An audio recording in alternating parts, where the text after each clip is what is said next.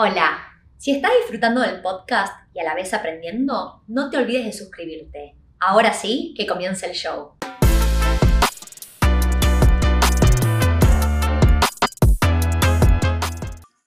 Hola, mi nombre es Tiffy Rubinat. Bienvenidos al podcast de Wealth en Español. Hoy vamos a estar hablando acerca de si una casa o una propiedad es una buena inversión, cómo saber reconocerla. Y este podcast va dedicado a mi amiga Tania. Tania me dice, Tiffy, sé que ya hemos charlado esto montones de veces, pero todavía no sé si tengo claro cómo definir si lo que estoy comprando es una buena inversión o no y cómo lo mido en el tiempo. Así que hoy, sin volverme muy analítica, me parece que no hace falta complicar las cosas para definir si una propiedad o un inmueble es una buena inversión. Vamos a arrancar hablando de cash flow. Cash flow o flujo de fondos o flujo de caja, tiene muchos nombres. Es cuando yo miro mis ingresos por alquilar y tomo en cuenta todos los egresos que puedo tener en la propiedad. Ok, cuando hablo de egresos puedo estar hablando de la hipoteca o el préstamo del banco. También quiero pagarle a un property manager que es quien administra mi propiedad, porque estoy creando un sistema, no quiero estar comprándome otro, trabajo activo. Voy a tener un seguro que pagar, voy a tener que pagar em, al municipio, en inglés acá en Australia se llama Council Water Rates. Voy a tener que considerar mantenimiento. Eh, obviamente el mantenimiento va a variar si estoy mirando em, y analizando comprar una propiedad vieja o nueva. El ejemplo para que entiendan, yo tengo propiedades en mi portafolio viejas y nuevas. Las más viejas em, tienen más mantenimiento no solo porque la propiedad es vieja en sí, sino porque están atrayendo una calidad de inquilino que es bastante baja. Rota mucho cada vez que se va, eh, aunque quiera usar el depósito que pusieron. No, a veces no termino de cubrir que mancharon todas las paredes y las tengo que volver a pintar. Son cosas que pasan cuando vas por una estrategia en, en ciudades eh, que tienen mucha rotación, en suburbios que no son tan lindos.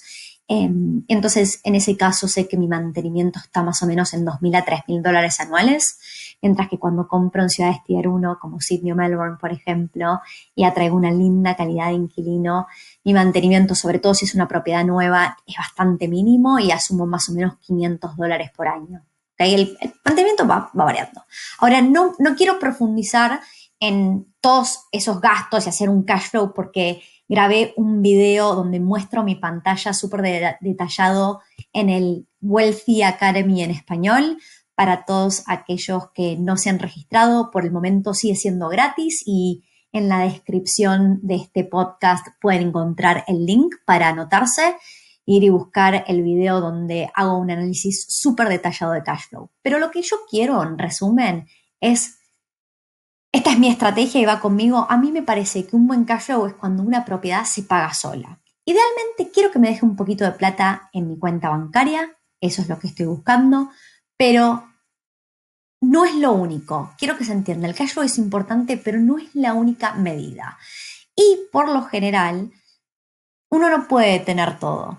No existe la inversión perfecta. Y si voy por una estrategia de super mega cash flow, por lo general estoy yendo por lo que se llama ciudades, ciudades tier 3, suburbios tier 3, donde la calidad del inquilino no es tan buena y trae muchísimos otros problemas y consideraciones. ¿okay? Entonces, si estoy yendo por una ciudad un poco más importante, que va a haber una linda apreciación, y ese va a ser mi punto número dos, ahora lo voy a abordar.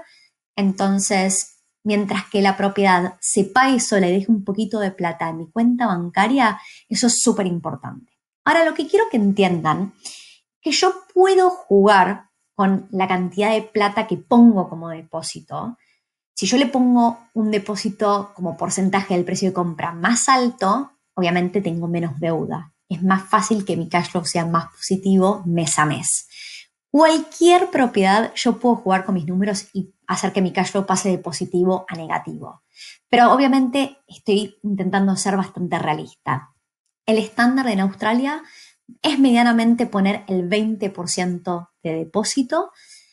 También se puede poner un 10% y pedirle un poco más al banco y me van a hacer pagar un seguro que se llama Lender's Mortgage Insurance. Obviamente, uno está jugando con, ok, ¿cuánto tiempo me va a llevar ahorrar lo que, me, lo que me falta para llegar a ese 20%. Y si las propiedades están subiendo bastante de valor mes a mes, por ahí no me conviene esperar y me conviene ir, comprar y pagar ese seguro.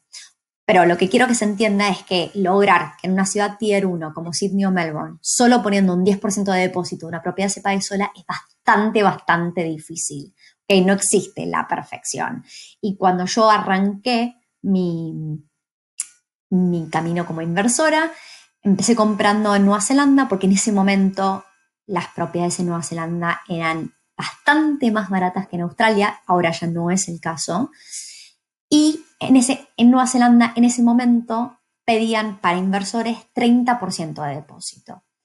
En este momento, las regulaciones cambiaron hace relativamente poco, y a partir de abril del 2021, ahora para inversores piden el 40% de depósito. Entonces, yo ahí tengo que empezar a entender, a ver, si las propiedades valen medianamente lo mismo, estoy viviendo propiedades, voy a inventar, en el medio millón de dólares, yo en Australia, con 50 mil dólares, entre 50 mil y 100 mil dólares, puedo entrar. En Nueva Zelanda necesito 200 mil dólares, entonces ya no me cierra. ¿ok? Pero obviamente si yo le pongo 200 mil dólares a una propiedad, mi cash flow va a ser mucho mejor que si le puse 100 mil o 50 mil. Entonces el mensaje es, estamos mirando un cash flow donde yo quiero que el cash flow sea positivo, mi propiedad se cubra con los ingresos por alquiler o renta. Ese es el mensaje, la prioridad número uno. Ahora, vamos a hablar de la apreciación del valor del inmueble en el tiempo que en inglés se llama capital growth. Yo, esta es mi regla personal, no tienen por qué seguirla, pero si no hay potencial de crecimiento, yo no invierto.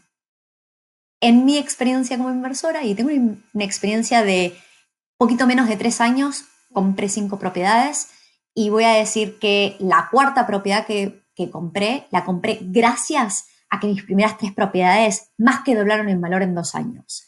No, no salí a vender las propiedades, lo que hice es pedirle al banco eh, el nuevo porcentaje que me prestaran de, de, la nueva evaluación, básicamente. El ejemplo es, si yo compré a medio millón de dólares y mi propiedad ahora pasó a valer un millón de dólares, yo le puedo pedir en Australia a los bancos el 80%, al principio me prestaron 400 mil dólares y yo tuve que poner 100 de mi bolsillo, ese es el ejemplo.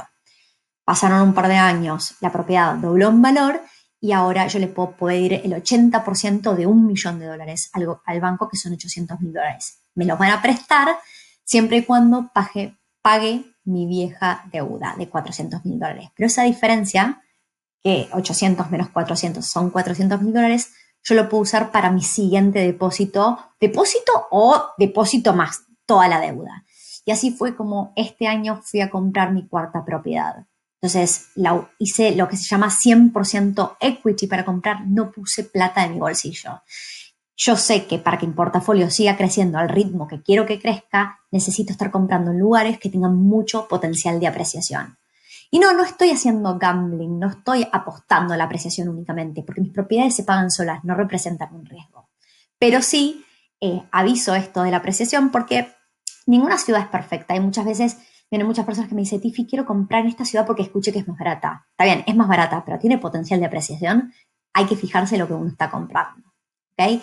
También hay que eh, tener en cuenta que cuando hablaba con Tania me decía, Tiffy, ¿cómo analizo? El cash flow es más fácil de analizar desde el día uno. Para yo analizar la apreciación, no me queda otra que tener paciencia y esperar. Em, yo cuando compré mi primer propiedad en mi cabeza pensé que en seis meses iba a poder estar librando de equity. Me llevó dos años. Y eh, mientras que viví esos dos años se vivieron como largos, pero ahora en solo dos años más que doblaron mis propiedades, es un resultado excelente y yo no puedo ni volver a pensar que me va a pasar de vuelta eso, ¿no? No me lo puedo prometer a, yo, a mí misma.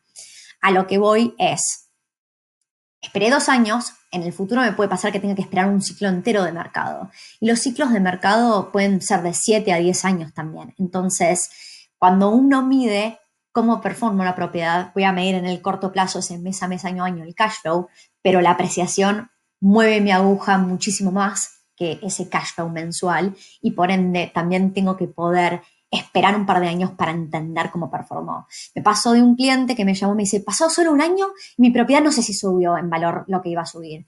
Y y la verdad es que, bueno, si en un año encima en COVID pueden pasar, cuando uno habla de crecimientos promedios, son promedios a lo largo de 10 años. Uno tiene que tener la paciencia. Sobre todo este cliente, cuando yo lo conocí, lo primero que me contó es, me arrepiento de haber vendido, tenía una casa que la vendí porque si hablaba se decía esto, se decía lo otro, y al final, si me hubiera quedado con esa casa, hubiera hecho medio millón de dólares más en los últimos cinco años. Y de vuelta estaba por cometer el mismo error, ¿no? Estaba pensando, bueno, pasó un año, no está performando también, la tengo que salir a vender y comprar otra. Y no, es tener la paciencia y darle el tiempo. Si yo em, hice, em, obviamente, un análisis del área y confío en el crecimiento y tengo claro el porqué de ese crecimiento de mercado, no es la temática de este video, cómo hago el análisis del área en sí, pero lo que voy es si yo confío en mis números, tengo que darle tiempo, no puedo ser impaciente. Comprar propiedades no es volverse rico en un día, ¿está bien? Uno tiene que tener paciencia, ir construyendo un portafolio, haciendo el, el, un 1% de esfuerzo día a día, básicamente, ¿no? Y empujándose a ir hacia más, pero lleva tiempo. Entonces, hablamos, tema 1, cash flow, mi propiedad se paga sola, me deja un poquito de plata en mi cuenta bancaria. Tema número 2, es que estoy comprando en áreas que tienen buen potencial de apreciación y lamentablemente no puedo medir esto en el día a día y voy a tener que esperar y mirar hacia atrás a los 2, a los 5 y a los 10 años y ver cómo performo mi propiedad. Ahora, para mí es muy importante lograr un balance entre el cash flow y la apreciación.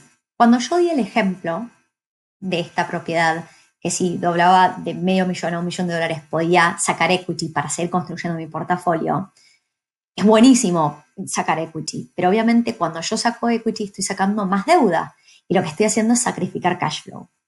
La verdad es que para mí hizo sentido sacar equity de esta propiedad eh, este año, de estas tres primeras propiedades que compré para comprar mi cuarta propiedad, porque los alquileres habían seguido subiendo también en el tiempo. Los alquileres no subieron tanto como el valor del inmueble, pero al yo aumentar mi deuda, em, la verdad es que la propiedad se seguía pagando sola. Obviamente no me entra tanta plata mensualmente, pero yo como lo pienso es lo siguiente. Cuando uno analiza el retorno de una inversión em, y miro, ok, cuánta plata me entra versus cuánta plata salió de mi bolsillo para esa inversión, si yo puse cero plata en mi bolsillo para mi cuarta propiedad, el retorno es infinito. Si estoy dividiendo ingresos dividido cero, da infinito. Esa es una cuenta que no tiene respuesta.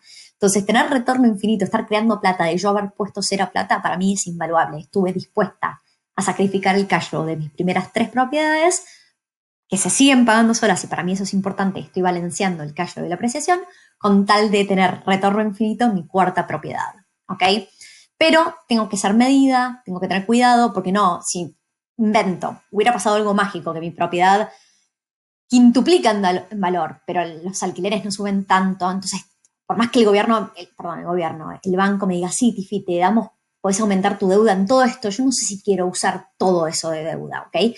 Que, el banco me preste plata no significa que yo quiera tomar esa plata. A veces sí, a veces no, y va, es un em, case by case scenario en inglés, o sea, varía de escenario en escenario. Así que eso es un poco el tema balance, cash flow y apreciación. Ahora vamos con el punto número 3. Punto número 3 que muchísima gente no considera es cuántos problemas tuve que solucionar. Y esto lo aprendí de experiencia. Las primeras tres propiedades que compré, muy baratas, muy lindo cash flow, tuve la suerte de que también se apreciaron bastante bien, pero me, provocan muchísimos problemas. La verdad es que es una locura. Y eso es lo que atrae estrategias de cash flow. Entonces, nada es perfecto. Si yo estoy priorizando el no tener dolores de cabeza, no tener alta rotación, no tener que salir a pintar cada vez que se va alguien de, mi propiedad y, tener yo estar involucrada a un mínimo y que mi property manager pueda hacer la mayor cantidad de cosas, entonces nada, tengo que priorizar la ciudad y el área y por lo general em, el cash flow no va a ser tan bueno. ¿Ok?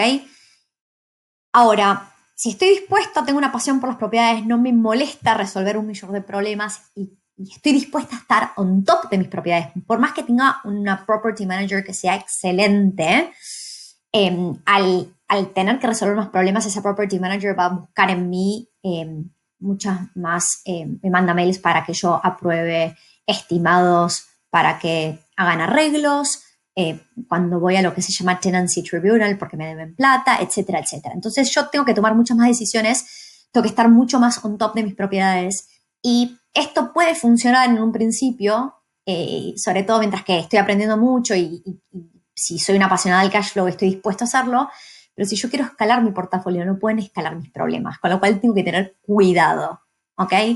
Con lo cual yo empecé con una estrategia de cash flow, yo siempre digo que compro propiedades con la idea de nunca vender. Es muy probable que a medida que me vuelvo una inversora más avanzada y mi portafolio crece y yo crezco en, en aprendizajes, también decido por ahí no tener tantos dolores de cabeza y en un futuro no tan lejano me imagino vendiendo las primeras propiedades que compré solo para poder invertir en inmuebles de mejor calidad que atraigan una mejor calidad de inquilino. ¿Ok? Entonces, ¿cómo defino si una propiedad es una buena inversión? Hago un análisis de cash flow. Si quieren ver un análisis de cash flow pueden ir al Wealthy Academy en español, que está en la descripción, em, el link. Segundo tema es hago un análisis para entender el potencial de la apreciación o capital growth. Y ese análisis, lamentablemente, lo puedo ir viendo cada seis meses, un año, pero tengo que tener paciencia y espera en el tiempo para poder entender si performó o no una propiedad. Y el tercer análisis son los problemas a solucionar. Ejemplo, en esta primera ciudad donde yo compré tres propiedades, la que estaba en la mejor ubicación dentro de la ciudad resultó ser la más conflictiva. Cosas que pasaron y que aprendí y hay un elemento suerte y hay un elemento, por ejemplo, que esta ciudad, esta propiedad no tiene garage, mientras que las otras sí tienen. Y parece algo loco y por ahí simple y que no es tan importante, pero muchísima gente que tiene para elegir propiedades valora el tener un lugar para estacionar tu auto y bajarte y entrar a tu casa sin mojarte, por ejemplo. Entonces, cuando hablo de calidad de inclinos, por ahí es la suma de cosas, no es solo el garage, estoy dando un ejemplo, pero eso también hace a la, calidad de inquilino que atraigo y que dentro de una ciudad, incluso cuando hay distintos, em, distintas zonas de la ciudad que pueden atraer mejor o peor calidad de inquilino, a veces también son em, las propiedades o características de la casa en sí las que atraen o no atraen a una mejor calidad de inquilino. Entonces, de estas, de estas tres propiedades, por ahí decido solo deshacerme en un par de años de la más conflictiva y me quedo con las otras dos, ¿no? Em, es, la verdad es que es muy difícil generalizar, pero realmente espero que este video les ayude cuando estén definiendo si una casa, propiedad o inmueble es una buena inversión. Y me gustaría, si están viendo este video en YouTube, que me dejen en sus comentarios qué otros criterios consideran ustedes que son importantísimos a la hora de definir si una propiedad es una buena o mala inversión. Por favor, en los comentarios me dejan su opinión. Hasta la próxima.